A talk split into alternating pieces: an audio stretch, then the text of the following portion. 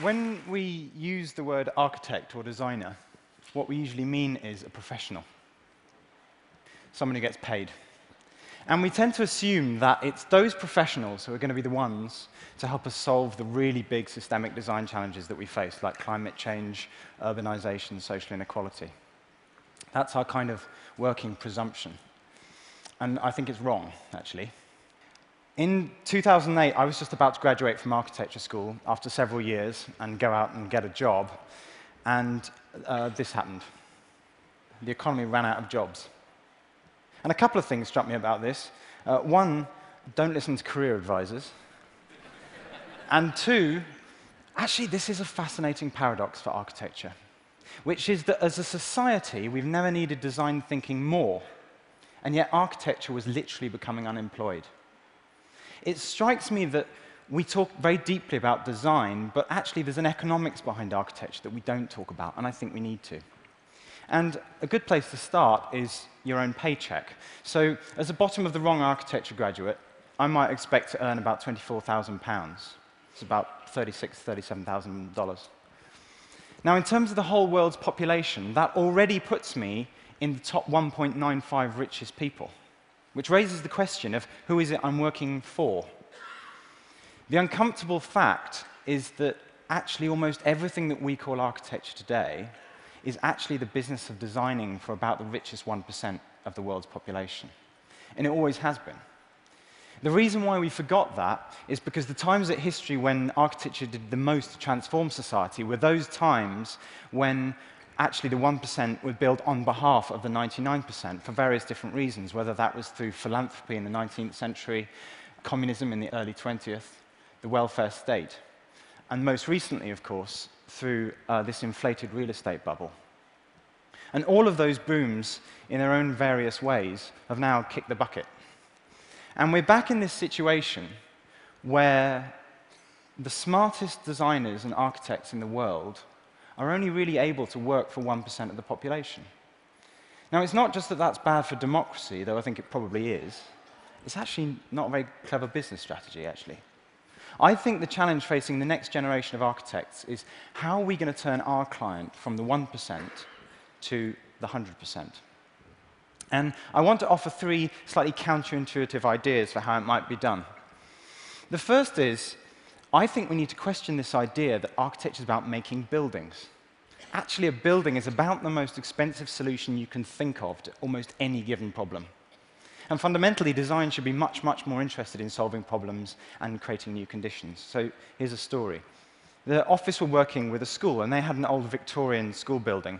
And uh, they said to the, the, architects, look, our corridors are an absolute nightmare. They're far too small. They get congested between classes. There's bullying. We can't control them. So what we want you to do is replan our entire building. And we know it's going to cost several million pounds, but we're reconciled to the fact. And the team thought about this and they went away and they said, actually, don't do that. Instead, get rid of the school bell. And instead of having one school bell that goes off once, have several smaller school bells that go off in different places in different times, distribute the traffic through the corridors. It solves the same problem, but instead of spending several million pounds, you spend several hundred pounds. Now, it looks like you're doing yourself out of a job, but you're not you're actually making yourself more useful. Architects are actually really, really good at this kind of resourceful strategic thinking. Um, and the problem is that, like a lot of design professions, we got fixated on the idea of providing a particular kind of consumer product. And I don't think that needs to be the case anymore. A second idea worth questioning is this 20th century thing that mass architecture is about big, big buildings and big finance. Actually, we've got ourselves locked into this industrial era mindset, which says that the only people who can make cities are large organizations or corporations who build on our behalf, procuring whole neighborhoods in single monolithic projects. And of course, form follows finance. So what you end up with are single monolithic neighborhoods based on this kind of one-size-fits-all uh, kind of model. And a lot of people can't even afford them. But what if actually it's possible now for cities to be made not just by the few with a lot, but also by the many with a bit? And when they do, they bring with them a completely different set of values about the place that they want to live. And it raises really interesting questions about how will we plan cities? How will we finance development? How will we sell design services? What would it mean for democratic societies to offer their citizens a right to build?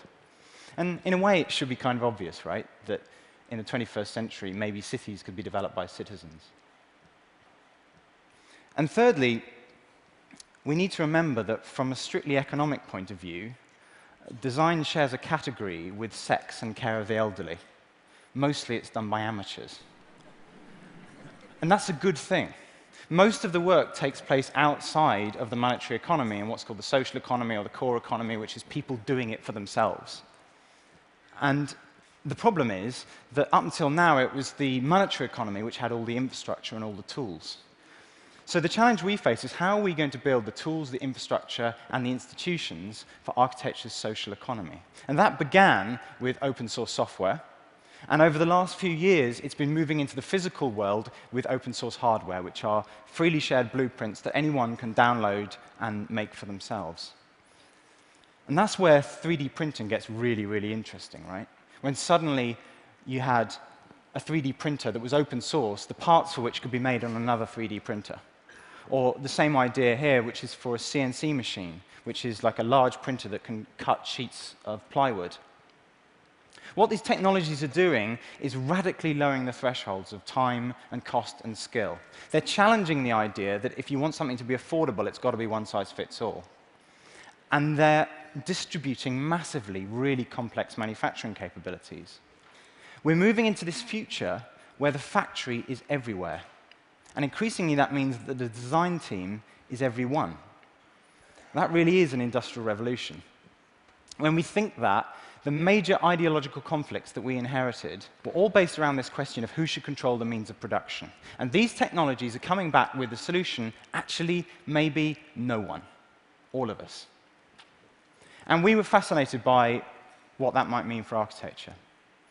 So about a year and a half ago, we started working on a project called WikiHouse. And WikiHouse is an open source construction system. And the idea is to make it possible for anyone to go online, access a freely shared library of 3D models, which they can download and adapt in, at the moment, SketchUp, because it's free and it's easy to use. And almost at the click of a switch, they can generate a set of cutting files, which allow them, in effect, to print out the parts from a house using a CNC machine and a standard sheet material like plywood. And the parts are all numbered. And basically, what you end up with is a really big IKEA kit. and it goes together without any bolts. It uses wedge and peg connections. And even the mallets to make it can be provided on the cutting sheets as well. And a team of about two or three people working together can build this. They don't need any traditional construction skills. They don't need a huge array of power tools or anything like that. And they can build a small house of about this size in about a day. And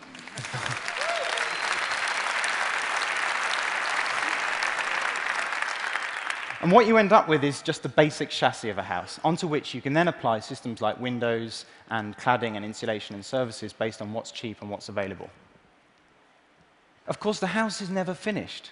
We're shifting our heads here, so the house is not a finished product. With the CNC machine, you can make new parts for it over its life, or even use it to make the house next door. So we can begin to see the seed of a completely open source, citizen led uh, urban development model, potentially. And we and others have built a few prototypes around the world now, and some really interesting lessons here. One of them is that it's always incredibly sociable. People get confused between construction work and having fun. But the principles of openness go right down into the really mundane physical details, like never designing a piece that can't be lifted up. Or when you're designing a piece, make sure you either can't put it in the wrong way around, or if you do, it doesn't matter because it's symmetrical. Probably the principle which runs deepest with us is the principle set out by Linus Torvalds, the open source pioneer, which was that idea of be lazy like a fox. Don't reinvent the wheel every time. Take what already works and adapt it for your own needs.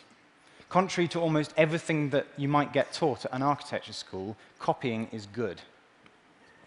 which is appropriate.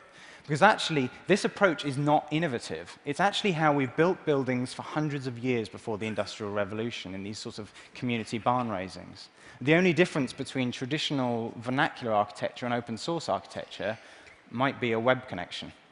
But it's a really, really big difference we shared the whole of WikiHouse under Creative Commons license. And now what's just beginning to happen is that groups around the world are beginning to take it and use it and hack it and tinker with it. And it's amazing. There's a, a cool group over in Christchurch in New Zealand looking at post-earthquake development housing. Um, and thanks to the TED uh, City Prize, uh, we're working with an awesome group in one of Rio's favelas to set up a, a kind of community factory and, and micro university. These are very, very small beginnings. And Actually, there's more people in the last week who have got in touch and they're not even on this map. I hope next time you see it, you won't even be able to see the map. We're aware that WikiHouse is a very, very small answer. But it's a small answer to a really, really big question, which is that globally right now, the fastest growing cities are not skyscraper cities. They're self-made cities in one form or another. If we're talking about you know, the 21st century city, these are the guys who are going to be making it.